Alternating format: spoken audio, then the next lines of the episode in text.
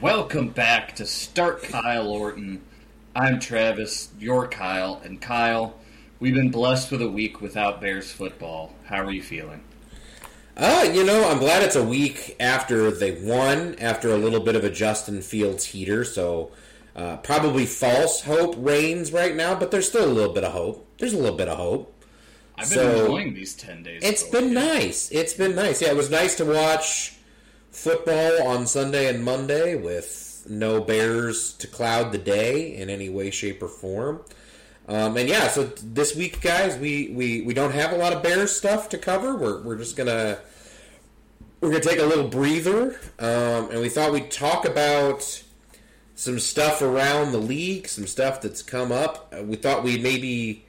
Uh, Primarily, we talk about quarterbacks because a lot of our, if you have been with us since the start of Scottcast version two, um, we talked a lot about quarterbacks leading up to the draft, and we talked a lot about quarterback rankings and all that. And so, you know, we're, we're past the quarter mark of the season, and we're, we're revisiting, I think, some quarterbacks today, looking around at how some rookies and some not rookies are doing, how well some of our takes from the summer may have aged. And then we'll look around at some other. Some other stuff, you know. Got a couple surprise teams maybe to talk about. Some other things like that. So, Travis, where would you like to begin on this buffet of takes? This, the freedom to range around the N F L, pick anything you want off the menu, and have a take on it. I guess I'm going to give you uh, the one Bears-related thing we may want to talk about today, which is Justin Jefferson is now on injured reserve. So that's right, yeah. The, so, I mean, the Bears have an opportunity here.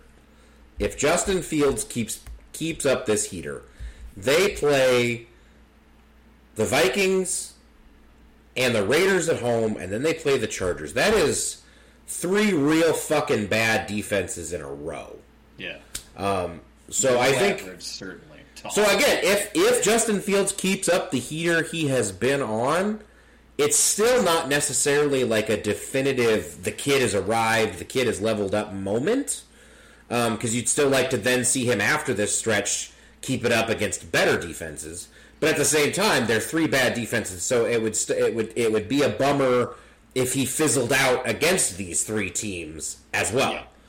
So, you know, if you when it comes to the evaluation of Justin Fields, you want to see him do well against these three teams. And obviously, if you're Matt Eberflus, and, and I think neither of us is very wedded to Matt Eberflus, but if you're Matt Eberflus, you got to win these three fucking games too, pal. You got to win them so bad. You got to win them so hard. If three weeks from now, going into that Saints game, the Bears are four and five and, and on the bubble.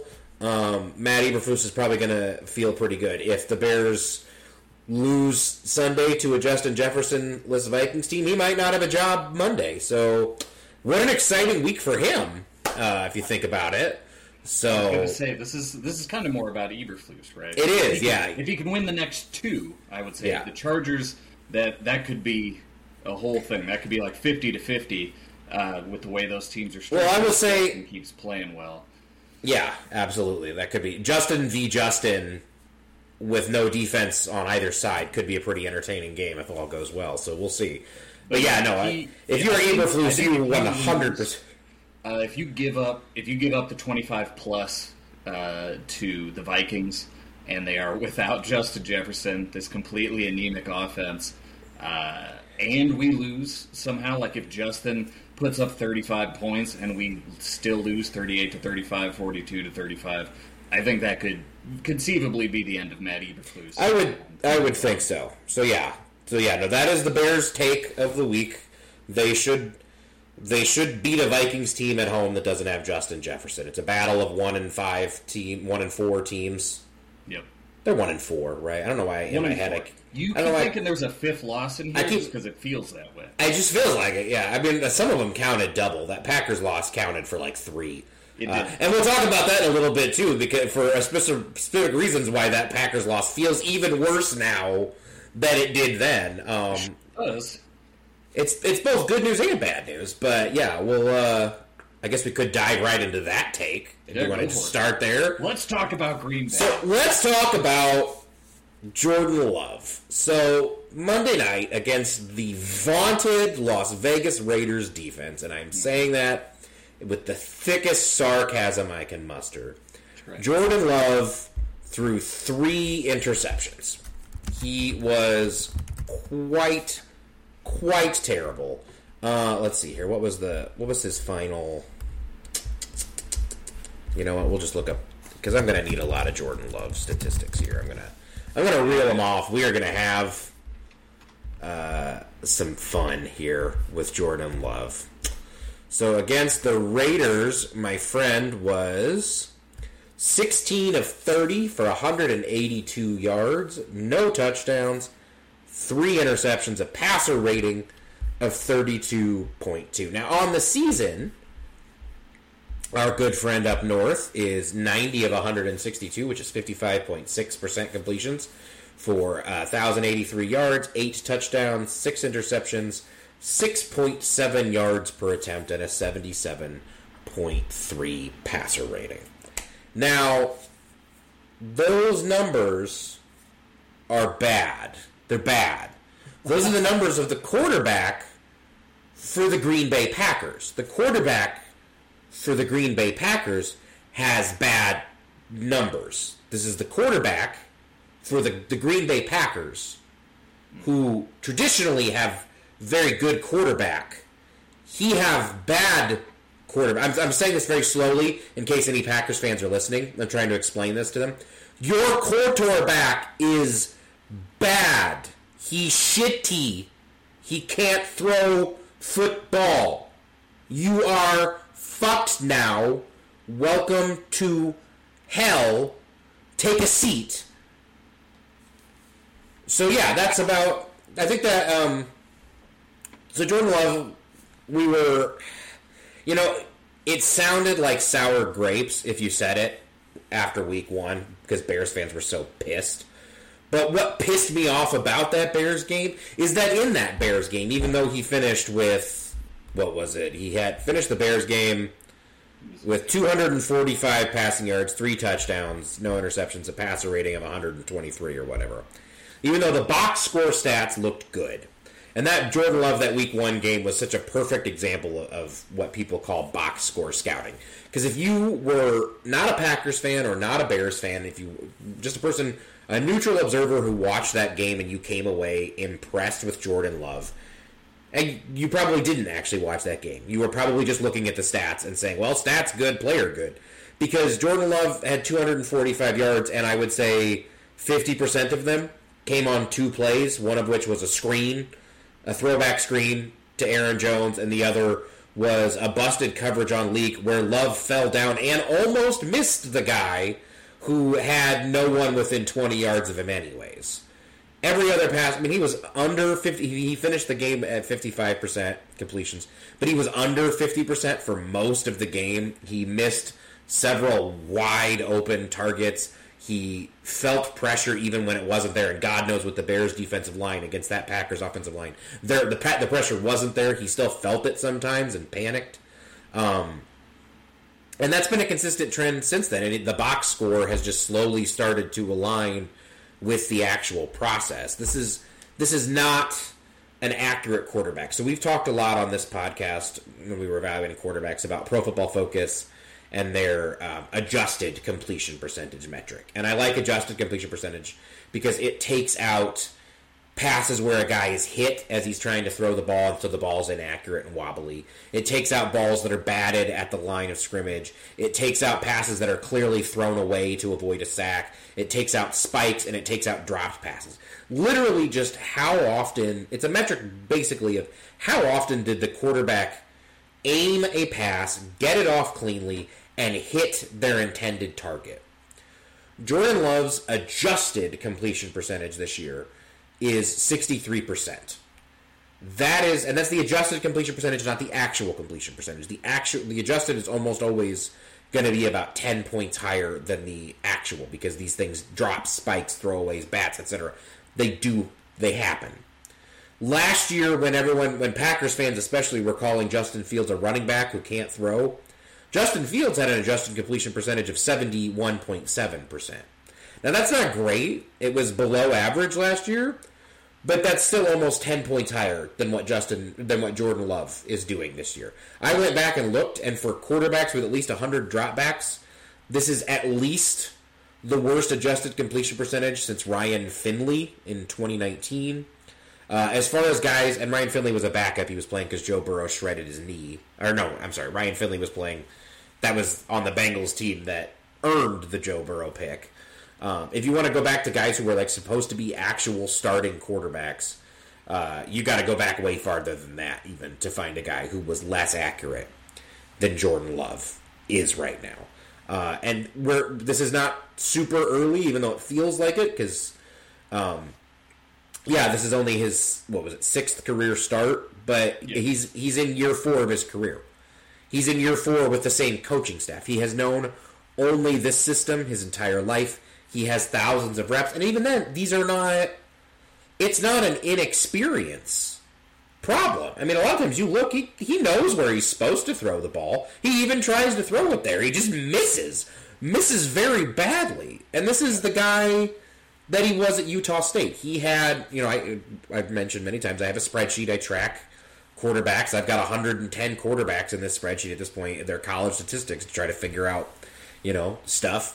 And Jordan Love was in the bottom ten of all college quarterbacks that have been drafted in terms of adjusted completion percentage. He has never been an accurate passer at any level. The hope was basically that he would be the second Josh Allen, that guy who was horribly inaccurate in college and just figured it out. Um, but we have seen now, there there have been a handful of guys, probably five, six guys in recent memory, who were very inaccurate in college, were drafted relatively high, and, and teams were betting that they could fix the inaccuracy. Josh Allen is the number one guy you're going to think of, obviously. And he figured it out. He absolutely did. Um, but then you have Jordan Love. You have Trey Lance. You have... Uh, you have... Sorry, Jordan Love, you have Trey Lance, you have Anthony Richardson is another one, and we'll talk about Anthony here in a little bit. And obviously, it's very early for him too. Um, but we have just not we have not historically seen, and you can go all the way back.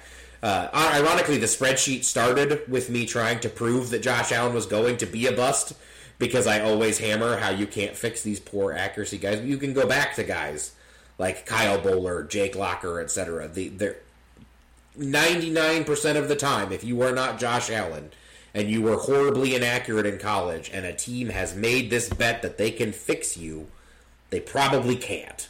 And Jordan Love right now is the living embodiment of that. He is playing the game. He, it, it, I know Packers fans, because they've never been in this spot, are mad at Matt LaFleur for somehow not making it even easier on the guy. But Jordan Love has clean pockets more often than most quarterbacks in the N F L. This year, he has open receivers more often than most quarterbacks, and then the Packers don't even have great receivers. LaFleur is doing a great job scheming them open. He's just not throwing an accurate football, and whenever he's even slightly pressured, it immediately goes to shit. But right now, the guy on aimed passes beyond the line of scrimmage, like any pass beyond the line of scrimmage, has a fifty-three percent completion percentage. That is staggeringly bad. And I, I, you know, as Bears fans, I probably should be a little slower, a little more worried about spiking the football and declaring it that Green Bay has a shitty quarterback. But I've seen, I have seen enough. Your quarterback, he's, he's probably going to have some good games from here. There's probably going to be a couple in there because, you know, he does have a great arm when it, when it clicks, it looks pretty, but that's not a good quarterback. That is not going to be a guy who consistently throws an accurate football. It's not going to happen. Yeah, I mean, uh, there are different kinds of inaccurate, right? Anthony Richardson's inaccurate issues usually come short. He's he's very bad at throwing short passes. It's a very strange thing to be bad at. But because of that, he he's not really inaccurate midfield, not really inaccurate deep, and therefore his inaccuracies usually don't result in interceptions. Josh Allen, his deal was he was throwing the ball a ton downfield, very similar to Lamar Jackson when he came out of college. Um, and he just wasn't hitting as many because those passes are going to hit less often. He wasn't. Neither of those two are the like the most accurate quarterbacks uh, in the world, regardless. But their inaccurate numbers were kind of blown up by where and when they threw the ball. Uh, with Jordan Love uh, in college and in the N F L, it's just that the dude can't hit the broadside of a barn. Even if he knows where to go, doesn't matter if it's mid, short, long, he's going to whip it in that general direction, and it's going to come off like a Cade McNown pass. A Cade McNown sort of inaccuracy, or a Rex Grossman sort of inaccuracy, right? Like, whoops, sorry, that's two feet to the left, and that's an interceptable pass. Uh, and that's kind of what we've seen with Jordan. The funny thing to me uh, is that he's gotten worse every week. Like, it's just, it is a perfect downward trend. Uh, and I think uh, you could have said, well, Atlanta, New Orleans, Detroit, those are three good defenses. Not only that, but they're getting better every week, right? Detroit is a top five defense. Saints are a top ten. The Falcons are top half of the league. So you could have said, if you're a Packers fan, well, it's getting harder on him, right? He's playing against very good defenses. Uh, you know, like maybe this will get better. But, man, you go up against one of the worst defenses in the league with the Raiders, and you you throw three interceptions. Your average net yards per attempt are one point two five on the game. He had his worst game of the season. What this reeks of, I brought up Rex Grossman, it it reeks of being figured out. Yeah, it's, it's two weeks now. Well, and I mean, his game plan for him, and he's done. Well, and I mean, if you go back and you watch that Bears game week one, LaFleur was already pulling out every trick he had in the bag. Week one, the throwback screen, leak, all of that stuff. They were, and I mean, now granted, some of that's just smart. You want to ease a guy in in his first start, but I mean, they were pulling out every trick they had in the bag week one because they they know. And I mean, we talked about this when the report started fizzling in about how bad the Packers' offense looked in O T As, about how bad they were looking consistently in training camp. We said, this sure sounds a lot like Mitch Trubisky in twenty nineteen when the rumors, the org was unsettled. Um, there was not a lot of confidence radiating in the player.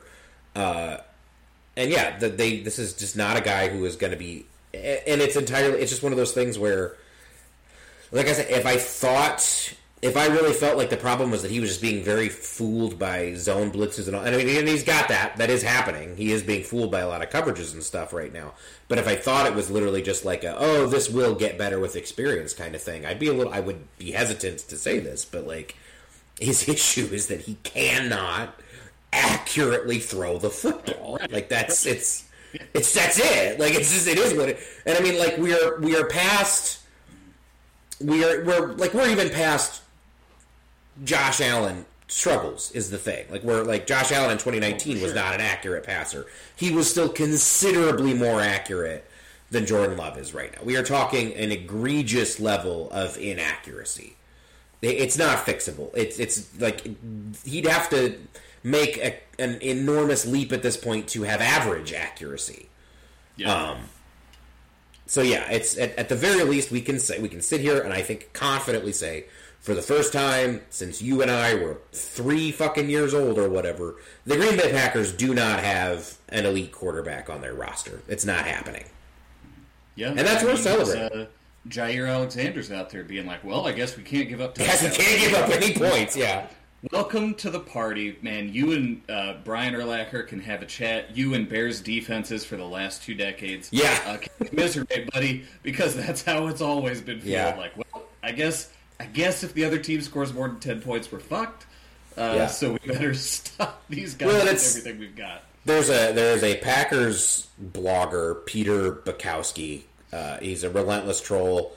Bears fans despise him en masse. Um, he tweeted, he's like, well, Bears fans who a couple weeks ago had Caleb Williams avatars sure have a lot to say about the Packers quarterback situation. It's like, yeah, fuck yeah I do, buddy. Like... It doesn't matter who's at quarterback for the Chicago Bears. The Packers don't have a Hall of Fame quarterback. I, that is worth celebrating for its own. Because you know what? Next year, the quarterback for the Chicago Bears, very likely, right now, statistically, probably, there are two outcomes for who was playing quarterback for the Chicago Bears next year. It's either Justin Fields, because uh, who is already right now better than your guy in this moment in every statistical category that matters. Uh, and if he's the quarterback next year, it's because he plays well the rest of this year and they're adding more players around him. That's scenario A. Scenario B is that they get a top two pick from the Panthers or from themselves, and they're taking either Drake May or Caleb Williams, the two guys that everyone agrees are the generational prospects here. But either way, the odds are the twenty twenty-four Bears have a much better quarterback than the Green Bay Packers. Right now, the twenty twenty-three Bears have a better quarterback than the Green Bay Packers. So fuck you, Pete. That's, you're damn right we're celebrating. That's welcome, welcome to the rest of your fucking life, my friend. Aaron Rodgers is gone. You will spend every minute that you are thinking about football wondering when you are going to have a guy again until you have one. And guess what? You might literally never have one. I know this is hard for you guys to understand. But believe it or not, there is no... There is no mathematical certainty to any of this. It doesn't matter. You can take fifty cracks at it and get it fucking wrong. Trust me. You can. Yeah. Welcome yeah, to the cold, bitter reality that you now live in. We want to we want to hope that Green Bay's defense carries them to like six or seven wins. Oh, yeah. No, I mean, there's there's still a lot of talent on that Packers roster. Um, and Matt LaFleur is still good at his job. I mean, for God's sakes, on the play, the last play of the game against the Raiders where Love got picked off to end it, fucking Christian Watson burns his guy immediately. You can watch the video. Matt LaFleur is jumping up and down on the sidelines in excitement because he knows if if Jordan Love throws the football on time, they've got the game-winning touchdown right there. And, of course, Love doesn't see it, scrambles, throws late, gets picked off. So, I mean, there's, I mean, they already won a game against the Bears. They won a game basically by accident against the Saints because Carr got hurt. Um... So, I mean, they'll win a couple more games by accident. What we really want is for them to get five, six wins and really take themselves nowhere near those top two draft picks. And I think that'll happen. There's just too much talent still on that Packers roster. Um, but, yeah, no, you guys, what you'll find out, though, guys, is that if you don't have that quarterback, having just enough talent on your roster to win five, six, seven games without that quarterback is its own curse. That's right. It's on yeah, you. Well, yeah. Speaking of potentially drafting a quarterback, we're going to talk about these rookie quarterbacks. Each three has uh, one hell of a story. Uh, who do you want to start? Do you want to go in order? You want to start with pick one, and go on to the second guy taken, then the third guy taken? Um, I want to start with Bryce Young. Well, let's start actually. Let's start with C J. Stroud because he there's the there's actually the least to say about C J. Stroud, other than right now, um, I know I made you set your balls on the table uh, and, and declare your undying love for Anthony Richardson as Q B one. But as the guy who had C J. Stroud as Q B one, uh, I'm going to take a premature victory lap right now because that kid... Oh, don't curse him. Don't, he's doing so well. I know, I know, I know, I know. But he's... he just. Take, you remember when I celebrated my victory that Mark Sanchez was clearly better than Matt Stafford? And then three years uh, ago, it was completely wrong. Don't say that shit. Right you didn't have, you know, you didn't. I wasn't even going to bring that up. I didn't. You didn't have to let the people know that that was a take. That was a take. He had. He had. Mark Sanchez was going to be better than Matt Stafford. We, we had. You were like, I give up. You're right, man. Mark Sanchez. He kept getting hurt. People forget that now. Man, man, once upon a time, Matthew Stafford was viewed as being made of glass. Uh, he was like the Trey Lance of his era. Um, Stroud, he's not just good for a rookie right now. He's just he's good. Best quarterbacks in he's the N F L statistically right now. Yeah, I mean, no, I think a lot of that, to be clear, is I think Bobby Slovic is really doing a great job as offensive coordinator. You can tell his routes or his origins in that Shanahan McDaniels or Mike McDaniel tutelage, that system. It shows the rate, the way at which they use motion, the way at which they scheme gigs open, the way that they have schemed around not having a very good offensive line. C J. Stroud has gotten a ridiculous percentage of clean pockets. Yeah. For a guy who's playing behind an abysmal offensive line. I don't know how they're pulling it off, but my hat's off to him. But yeah, C J. Stroud, exactly like what I thought best case scenario he looked like. He is the ball oh, this comes beyond, out beyond the best case scenario. The ball comes out right when it's supposed to. every time. Yep. He that's that's just that's C J. Stroud in a nutshell. Like the ball, and he's got, and that that's that's that's usually what you say to like praise a game manager type guy. But I mean, the thing about C J is he's got an A plus arm. He's got all the the tools too. He is the best version of that game manager. It's like, yes, he's a game manager, but he's got like he will make the right decision. Uh, but he's got the talent to make some really elite throws. So, yeah, C J. Stroud looks... What we said was he is, like, best case Jared Goff, right? That's that's what we kept saying. Like, what if what if Jared Goff, like, had a, a stronger arm just by enough to get it downfield, and he also had more running ability, and that's basically who yeah. he is. And so far... those guys look almost identical. They do. They do. Yeah. It is, right? He does. Yeah, absolutely. Middle of field stuff, play action stuff. He's going to rip that shit. That ball, yeah, just give him an inch. He's going to throw it. So, uh, yeah.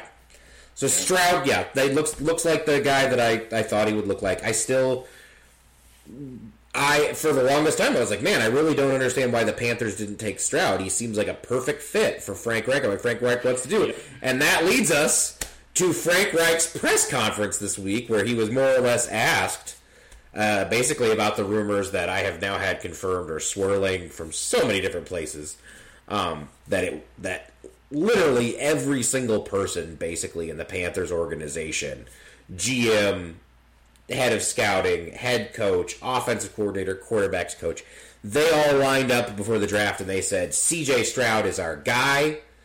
And the owner said, I watched Bryce Young on T V, and he has flair. I want that kid. Yeah. And guess what? The guy who signs everybody's paychecks won that debate. So, and now Frank Reich is left dealing with the consequences of that. And he seemed pretty angry and pretty confrontational uh, when asked for that. Talked about how he meets every week with the owners and how involved the owner is and how those aren't very fun meetings, but they're good meetings. You know, I learn a lot from them.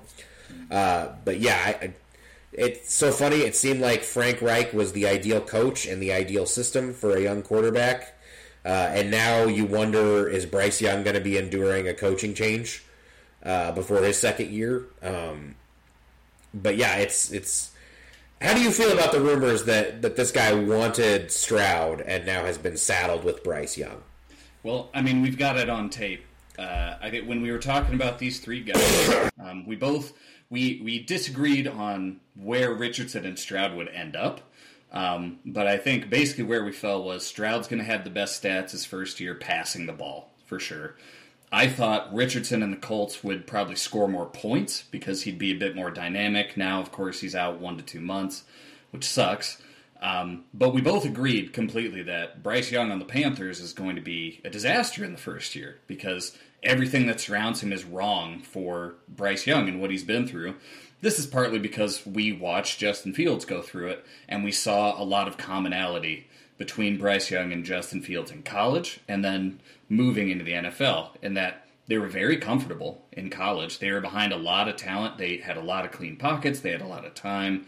And going into the N F L, they're going into maybe the worst situation they possibly could as far as the offensive line, as far as receivers. Um, and that's borne itself out. Bryce has looked very bad. He's always under pressure. He's pretty much terrified. Um, but yeah, I mean, when we talked about the draft, we both agreed the Panthers should pick C J. Stroud. I didn't even, even though I like Richardson better long term, I was like, no, the Panthers should take C J. Stroud. That's the right guy. Like, we both... know Frank Reich at this point, and we know what he's going to do on his offense, and it just seemed like Stroud was the perfect fit. He's the exact guy that they should have taken, much for the same reason, you know, everybody thought Shanahan was going to take Mac Jones instead of Trey Lance a few years ago. It just fit too well, right? Um, so this this doesn't, it doesn't take much to convince me that Reich and everybody else wanted C J. Stroud. Because even if you don't necessarily think he's the most talented guy in the draft, even if you think maybe he's not, he doesn't have as high of a ceiling as Bryce Young, it's it wasn't different enough to where you sacrifice your entire system for the small guy who's faster when that's useless in a Frank Reich system, right? So Bryce Young and C J. Stroud, it was it was different, but it felt very similar to me when people were arguing for Trey Lance over Justin Fields, because it was one of those things where I was like, the things that they do well are very much the same. And yep. Anticipation, accuracy, you know, awareness of where the football... And the things that they do poorly are very much the same. So I would go with the guy who overall has the better tools and the better experience, et cetera, like that. And um, I guess now Bryce Young has the same level of experience as C J. Stroud. Really, they both, you know, had two full years starting at a power five, at a big-time program. But still, like, I couldn't under ever understand what Bryce did better than C J, and it was never a knock on Bryce. Like, I still think... I still think if C J had gone number one overall, the Texans take Bryce Young number two, and they don't think about it. And I, I still think long-term, if the Panthers get out of their own way and, and build a team around him, Bryce can still be a pretty good quarterback. For sure. But there was never anything I saw that he did that C J couldn't do, and C J did not have the same physical limitations. So in my brain, that's it's just a no-brainer. You take the guy who, you know, if... It, it's not, for instance, it's not a it's not a situation where you're talking Bryce Young, let's say, versus Will Levis, where Will Levis obviously was the bigger, stronger, better arm, et cetera. But Will Levis is uh, what's the word? Bad at football, right? Um, so you you know, then you're like, yeah, to, you know, I'm I'm always saying, all things being even, I always take the guy who's just the better college quarterback. Uh, but you have two good college quarterbacks in C J. Stroud and Bryce Young. And C J. Stroud had a, an outstanding game on the national stage against Georgia in the playoffs. He showed he can do that against elite defenses. Uh, there was never any argument for me that... And, and the one thing that, that people said did make Bryce special is the thing that keeps getting people in trouble. We have started to overrate creation. We have started to overrate off-schedule playmaking, and I know this is your favorite thing to rant about. Yeah. But that was how that was how Zach Wilson ended up where Zach Wilson ended up with, because people spent way too much time focusing on what he could do when the play broke down. And the thing is, if you really watched Zach Wilson, the problem was most of the time the play hadn't even broke down. He just abandoned the play to go do his thing. Bryce Young... created now Bryce Young wasn't Zach Wilson. When he created an, at a college level, it was usually that he didn't need to create, but you and I both looked at how he was creating at a college level, and we said he's not going to be able to do that at the N F L, because this is not Josh Allen. Josh Allen can break the pocket, be running on a dead sprint to the sideline, throw it forty yards across his body without ever setting his feet, and break a defense's will that way. Right. Bryce Young breaks the pocket a little slower. He's a little smaller. He's going to be chased down. He often, you like you said, in college, he would escape the pocket, get there, buy time, set his feet, throw. But the thing of the matter, in the N F L, you usually don't have that time to break the pocket and reset. You love when a guy does it when he does have time, but to truly be a creator at the N F L level, to be a, truly a guy who can make off-schedule plays, in the N F L, you have to be a guy who can truly throw an accurate football with some zip when everything's gone to shit around you. Josh Allen, sometimes, I swear to God, I've seen that man throw it fifty yards, and I don't know that either foot was touching the ground when he did. Lamar Jackson can whip that ball while sprinting dead out of bounds. You can Justin Fields, we've seen him create and throw all of it without setting his feet. Um... Bryce never had that. He doesn't have the special tools to... He's the guy who is going to have to win from the pocket. Even though he did that creation stuff in college, in the N F L, he's a guy who's going to have to play like Drew Brees to have success. And so then, to me, the creation stuff, I throw that out. I throw it out. It, it's not part of my eval. Because I'm like, that's that's not a trick he's going to be able to rely on as much at the N F L level. So which one of the... If these guys both have to win from the pocket... Which one of these guys is better at winning from the pocket? And that's where I go to C J. Stroud, the better tools. So the decision never made any sense to me. It sucks to hear that apparently that decision never made any sense to Frank Reich. Um, but, you know, yeah, well, the guy I mean, that signs the checks. I, we kind of talked about it earlier with Jordan Love's particular kind of inaccuracy, right? There are a lot of ways uh, you can be inaccurate. But usually when somebody's talking about being inaccurate, they just say that. They just say, you're an inaccurate quarterback. And they don't go into it any further. They don't actually like look at tape. They don't watch the guy play and say, oh, he's this kind of inaccurate. That's fixable. He's this kind of inaccurate. That's They all throw it in the bucket. So like we threw Josh Allen, Jordan Love, and Anthony Richardson in one bucket, right? Inaccurate. But they're completely different kinds. And with Bryce Young, people always said, makes off-schedule plays. But if you actually watch the tape of this guy, all of the kinds of off-schedule plays that he made were just him getting out of the pocket and then waiting and waiting and then throwing the ball. And maybe it's just because we'd just been through last year with Justin, but holy shit, you don't have that much time in the N F L, you know. You're you're going to get absolutely smoked. When you watch C J. Stroud in the second half against Iowa and the whole game against Georgia, what you saw is a guy making N F L off-schedule plays. Oh, I'm out of the pocket. I'm on the run. I set one foot, and I can throw it accurately while I'm moving because that's all the time you've got. And guess what? You have to do that against Georgia because they had an N F L defensive line last year, yeah. right? So, Bryce, you do, like you said, you have to throw out all of his ability to create uh, from college because he I mean, didn't if, do anything that was N F L ready. If, if it... If anything, that ability to create in college works against him in the N F L because the instinct is now there at the N F L level. But you can watch, I think especially against, uh, I can't remember which game of his I was watching exactly now, but there are multiple plays where he escapes the pocket and he's like backing up and backing up and backing up. And then he realizes, you can see it, realize, he realizes like, I'm not going to be able to set my feet and throw, and he just has to disgust, dejectedly throw the ball out of bounds. And so at that point, it's a negative that he even tried to escape the pocket and buy time like that. You want to see him stay in the pocket and try to move around and see if he can eventually find space in the pocket to make a throw. But the more he falls back, he doesn't have the arm talent to drop, to fall back ten yards and flick it thirty. He just doesn't have that. So I think it was, I think it was the L S U game was the one we talked about the most with Bryce, where he he was forced to try to make those plays, to try to throw while he was on the run, uh, while he was being chased by somebody, and it went horribly. He looked he looked miserable. He looked like Zach Wilson did in the one game he played against a good defense, against Coastal Carolina.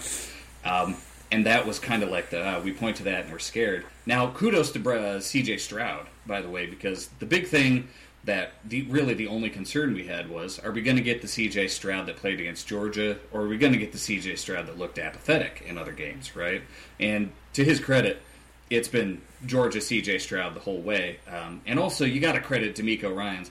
We we are both so happy that that dude is succeeding. To the Texans level. Became very cool, very fast, so credit to them. Me, you asked me who my backup team is. It might just be the Texans at this point. Uh, they're, they're just they're a blast to watch, and I want them, pretty much everybody on that team, to succeed. Yeah. So I think we've covered Bryce. We want to we want to finish with Anthony, and this is just a sad. Yeah. I'm just gonna play the Fox sad injury music. The do do do do do do do do do. Yeah. Out for one to two months. It's for Tony. So.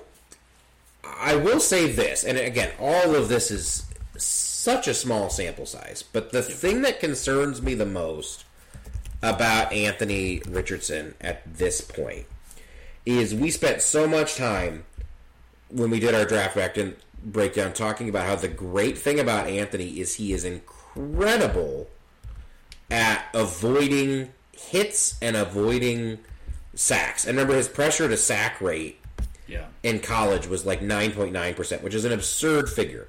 What do you think his pressure to sack rate through his first four N F L games is, Travis? He's getting sacked at the exact same rate as Bryce Young, and I'm stunned, so I'm sure it's high. It's it's tw- almost twenty-three percent, which is higher. It's a Justin Fieldsian kind of thing. So I it's that wild. I don't know what's going on. So that's what scares me, because the argument that we both made for Anthony Richardson is, if you use him as a runner, and but the, the the upside he provides as a runner, the upside he provides as a deep thrower, and the upside he provides in that he will never take negative plays, he won't lose yardage on sacks, will offset the inaccuracy. Now, the inaccuracy is it's still there. His completion percentage is under sixty. His adjusted completion percentage isn't like Jordan Love bad, uh, but it's still low.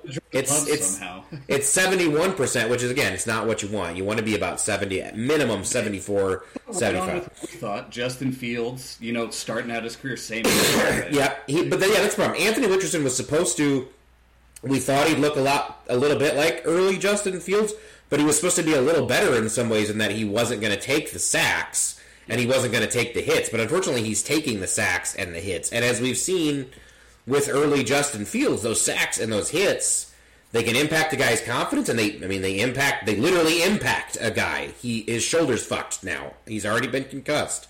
So um, I think we are both still one hundred percent in on Anthony Richardson, the talent. But we're a little worried about his play style now in a way that I wasn't coming out of the draft. I really thought, I really thought he'd avoid these hits early on. Yep. I really thought he'd, because, you know, Lamar has always had this really good ability to avoid hits when he's running the football. Um, he avoids those body blows. He's just a natural. And what people pointed out is that one thing we may be underrated in this factor is Anthony, there was so much focus on how few pass attempts Anthony Richardson had in college. He also didn't have that many rushing attempts because he didn't play that many games. And so people are saying he's got to learn how to protect himself as a designed runner now, too. And that's something I didn't really think about, but it's true. He's got to learn how. So he's going to have to learn how to slide. He's going to have to learn to, how to protect himself a little better than I thought, a little more than I thought he needed to. Yep. Yeah, I agree. He uh, the sack thing is, is disconcerting. I mean, I, he got sacked a couple times in week one, and I was like, wow, that's crazy that somebody could sack Anthony Richardson twice. Um, but he's he's kind of kept it up. Um, like I said, he's taking sacks at the same the same percentage as Bryce Young is, and I thought he was going to get sacked into oblivion. Um, I, I know the Colts' offensive line is not good. He is under pressure a lot, um, but... One of the things we talked about is Richardson is very used to being under pressure. Uh, that Florida offensive line was bad. He was constantly under assault. Um, so we thought he's kind of used to it. He, he's good at throwing the ball away.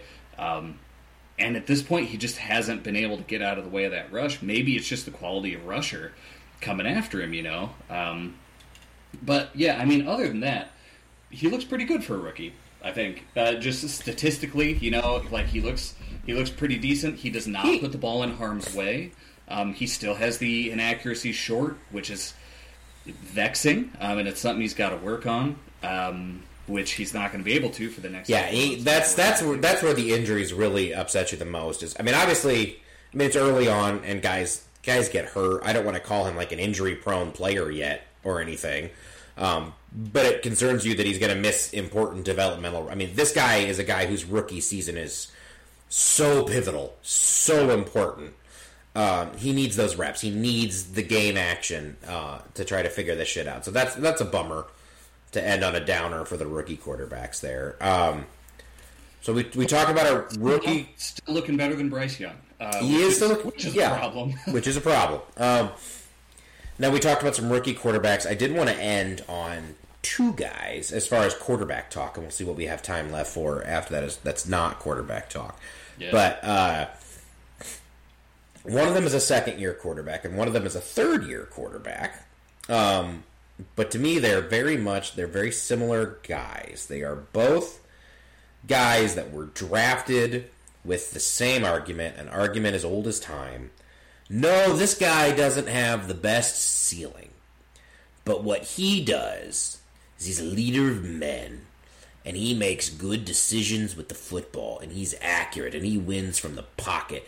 And there may be all that flashy razzle-dazzle stuff nowadays. But this is what a quarterback still looks like. That's right. And those two guys are Mac Jones and Kenny Pickett. And to see them both fall flat on their faces to start this season has been cathartic for me. Yeah. Because the thing about that argument there that I just made very sarcastically is... I hate that argument, and there is a very large subsection of every N F L, the N F L commentariat, N F L fan bases. They fucking need that guy to still have a viable role in today's N F L. They need the ideal quarterback to always look like Tom Brady in their minds. they are the ones that always gloat when Lamar Jackson gets hurt because they don't like these running quarterbacks. They're the ones that always right now they're the ones there are people in Indianapolis saying that Gardner Minshew should just be the full-time starter. Anthony Richardson's proven already somehow that his style of football doesn't work. There there there is this real jealousy, I think, of some of these dual threats, extremely talented quarterbacks who have taken over the league. Um, people, I think, very much don't like thinking about it from uh, the fact that these are truly the world's best athletes. They like to think about it in terms of, like, what really matters is grit and intelligence and accuracy and playing the game the right way. And yes, there's a lot of coded stuff in everything I've just said. I think you all know that. You know why a certain archetype of quarterbacks pisses this these people off, and why a certain type of archetype of quarterbacks. There, there's a real reason why when I tweeted a lot about Justin Fields last year and this offseason, I found a disturbing number of Pittsburgh Steelers fans who shouldn't have any opinion on Justin Fields at all, but who really wanted me to know that Kenny Pickett was better than Justin Fields. There's a real they really wanted me to know that for some reason. Uh, so. It's been nice to see these guys fall flat on their faces. It really has. And it's been so funny to see some of the defenses of them. Like with Kenny Pickett, a lot of people are saying, like, well, he's still young. He needs to grow. But the thing is, he's not that young. He came into the league at twenty-five years old. Yeah. He he threw more passes in college than any quarterback that's been drafted other than Phillip Rivers. He threw seven, almost seventeen hundred passes in five years starting as a college quarterback. The argument for him, the only argument for him as a first-round quarterback was that he was, quote-unquote, N F L ready. And then the minute he turned out to not be N F L ready, the minute he turned out to suck ass, that was when shit starts rolling in. They're like, oh, you got to give all these guys time. We saw the same stuff play out with Daniel Jones. Daniel Jones, was the argument for him was he doesn't have the tools, but he's N F L ready, and then he wasn't N F L ready, and then the argument suddenly became, well, you got to give him time. The Giants gave him time. They let Brian Dable scheme him into looking good for one year, and then they gave him a contract that they literally already regret. So that's Kenny Pickett. We, I talked about him this offseason. The other thing about Kenny is that a lot of those traits that I talked about, he doesn't even have. They were projected on him by people who looked at what he looks like yeah. and made an assumption. Because Kenny Pickett is actually horrible in the pocket. That man runs for more ghosts than any quarterback in the league. He bails on clean pockets all the time. Kenny Pickett is good at exactly one type of play, and it's where he drops back, his back foot hits the ground, he sees his number one option is already open, and he throws the ball. No thinking, no moving whatsoever. Every other type of play, the minute Kenny Pickett has a thought, thought one, the Steelers are fucked. He runs, he panics, the ball's very bad. The only type of pass that he can effectively throw beyond ten yards is a back shoulder fade to George Pickens. They went to it like twenty times against the Ravens, and because the Ravens kept dropping passes, eventually the thirteen points they got from it was enough to win the ball game. But, uh, and, and we're seeing this now with Mac Jones, too. Now, to be fair to Mac, it is not all his fault. The, the big fault is that Bill Belichick, I feel like, ever since Tom Brady has left, has been trying to recreate the Tom Brady Patriots, but not the later Tom Brady Patriots, like the original Tom Brady Patriots. He wants a strong running game. He doesn't value wide receiver talent very much. He wants a game manager quarterback, and he wants a snarling defense. And the thing is, you just when you're in a division with Josh Allen, who can take your top five D V O A defense and shred it if he's feeling good that day, like he did in that playoff game two years ago. That type of de- that type of roster building is just antiquated. That type of thinking is antiquated. Um, and Mac Jones is stuck in an outdated system, in an outdated offense with an, an outdated philosophy. He doesn't have a lot of wide receiver talent. But the thing is, he does need all of those things around him to succeed because he's not a special player. He is a guy, he is a distributor and a point guard who can make the right decision if there's a right decision to be made. He is not a guy who will ever, ever fix a broken play, fix a bad team, et cetera. The, this, what was it? The uh, and I just want to share this stat about Mac Jones and the Patriots offense because, oh my God, that was... I read. Okay, so this is from an article today. One particular statistic tells the most damning story. During the offense's last thirty-one possessions, which spans more than two games, the Patriots have actually been outscored twenty-two to three. That's three points for the offense and three touchdowns for opposing defenses. So when the Patriots' own offense has had the ball for their last thirty-one drives, they have the, the Patriots' offense has allowed twenty-two points and scored only three. That's just staggeringly bad. Yeah, I mean, the Patriot Belichick really should have retired when Tom Brady left the first time and just been like, we're good. But I think just out of spite, he was like, I'm going to stick around and prove that I was the reason he succeeded. And then Brady went off and won a Super Bowl. And at this point, I don't think he's ever going to give it up until he gets back there. And he is proving that he, he's just not going to be able to do it. Like, the Patriots are are in a dire situation right now. We were discussing, uh, just hypothetically, like, what if Fields keeps this up and we still have the number one pick because Carolina's a disaster? Uh, like, who's going to want that pick? How much can we get out of them? And the Patriots are going to be a prime candidate for that shit because they're so bad, they're going to have a high pick, um, they're going to need a quarterback and all that.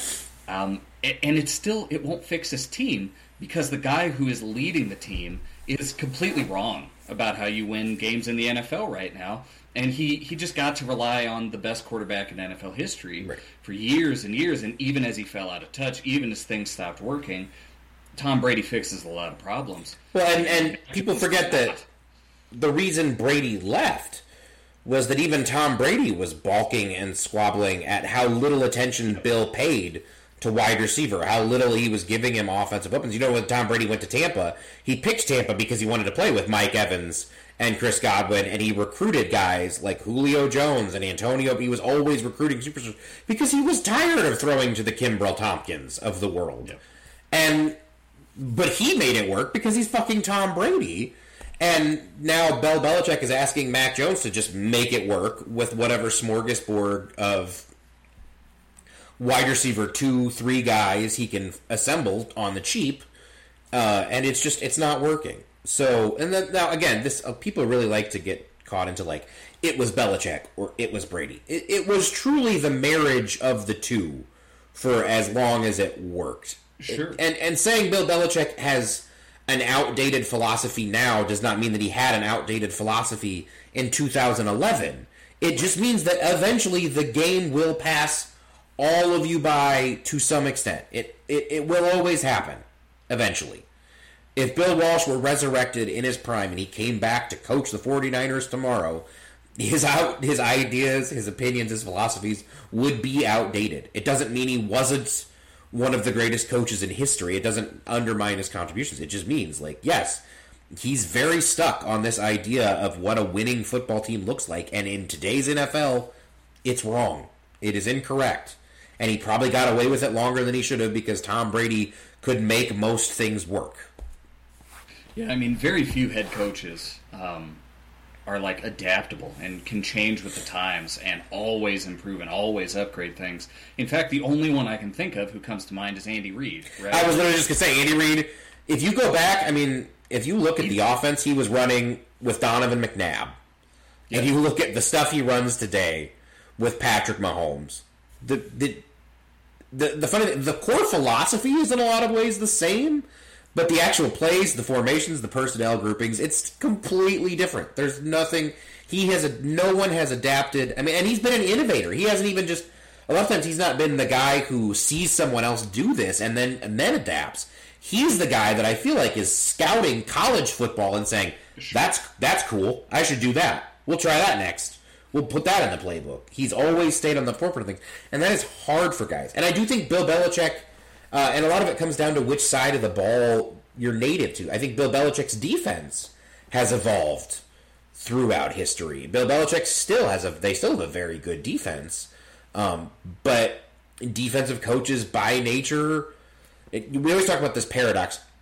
Um, one of the great quotes is that Bob Stoops, when he first went to Oklahoma, hired Mike Leach at, to be his offensive coordinator, and Mike Leach asked why.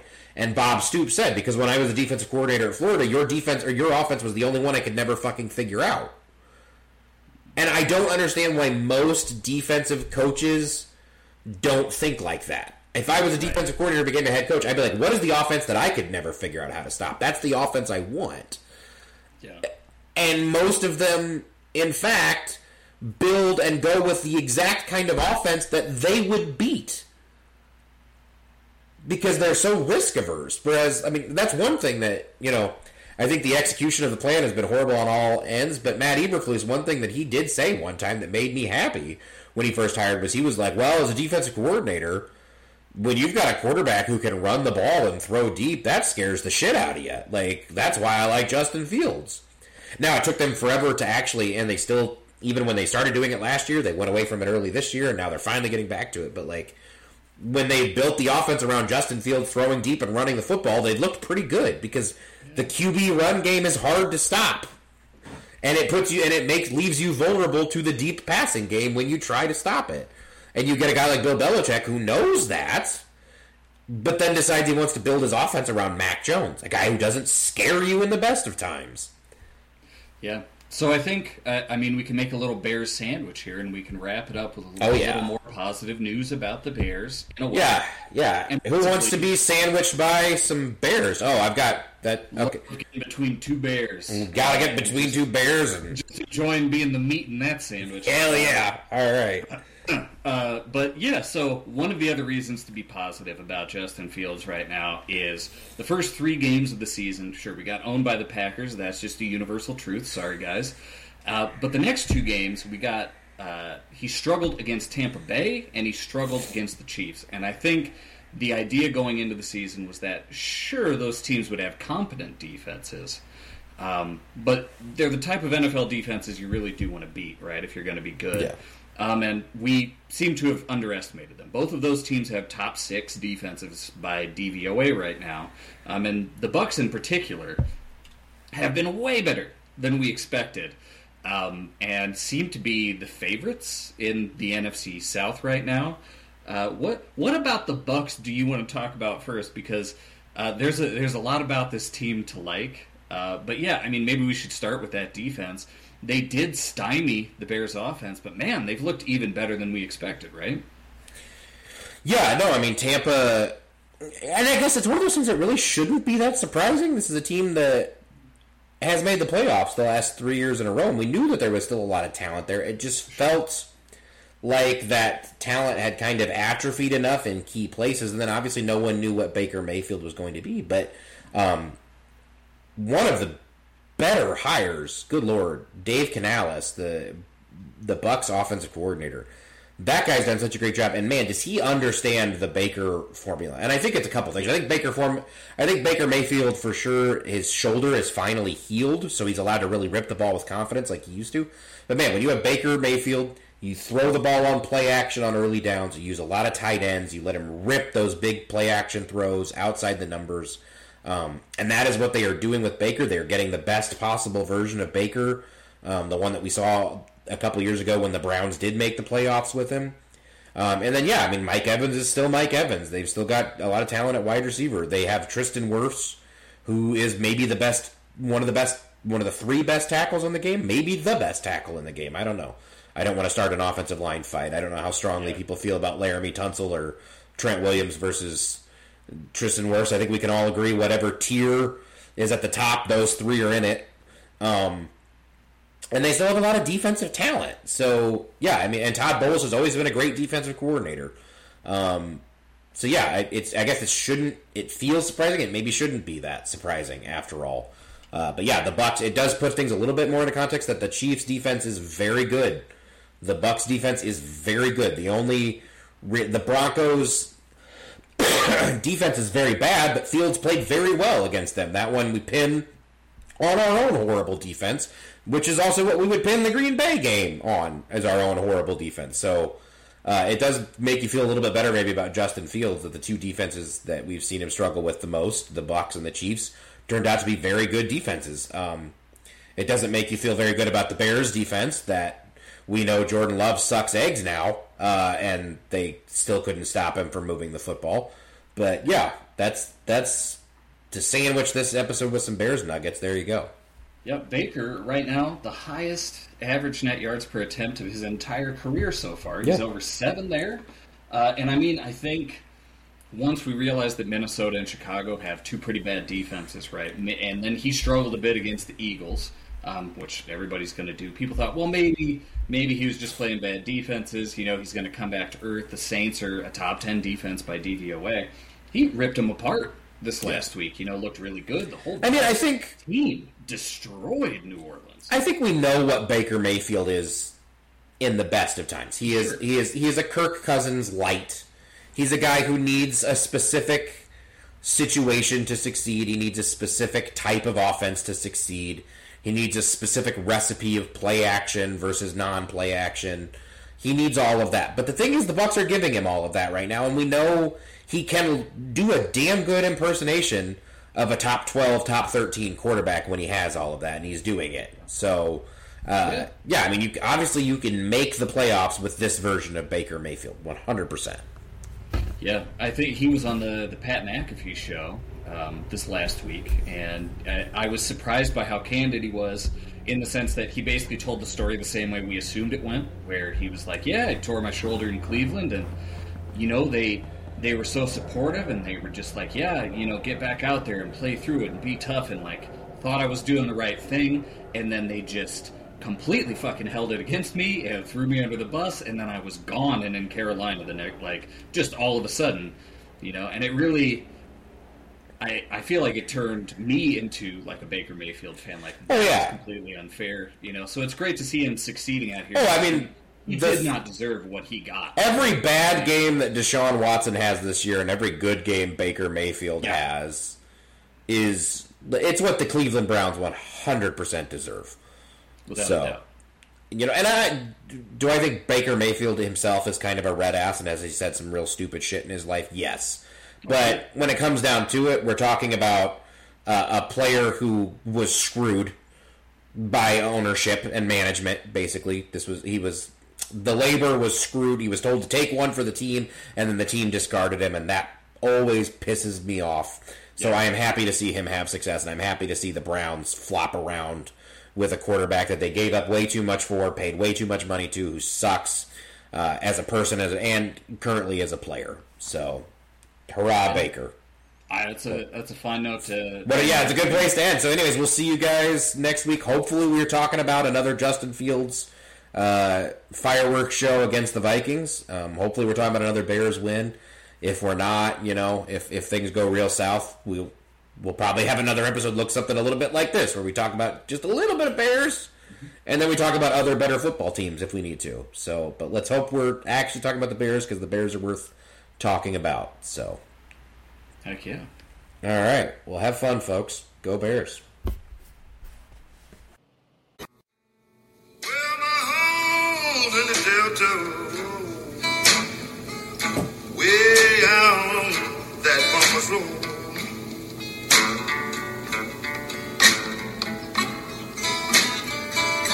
Now you know I'm leaving Chicago, and people I sure do hate to go.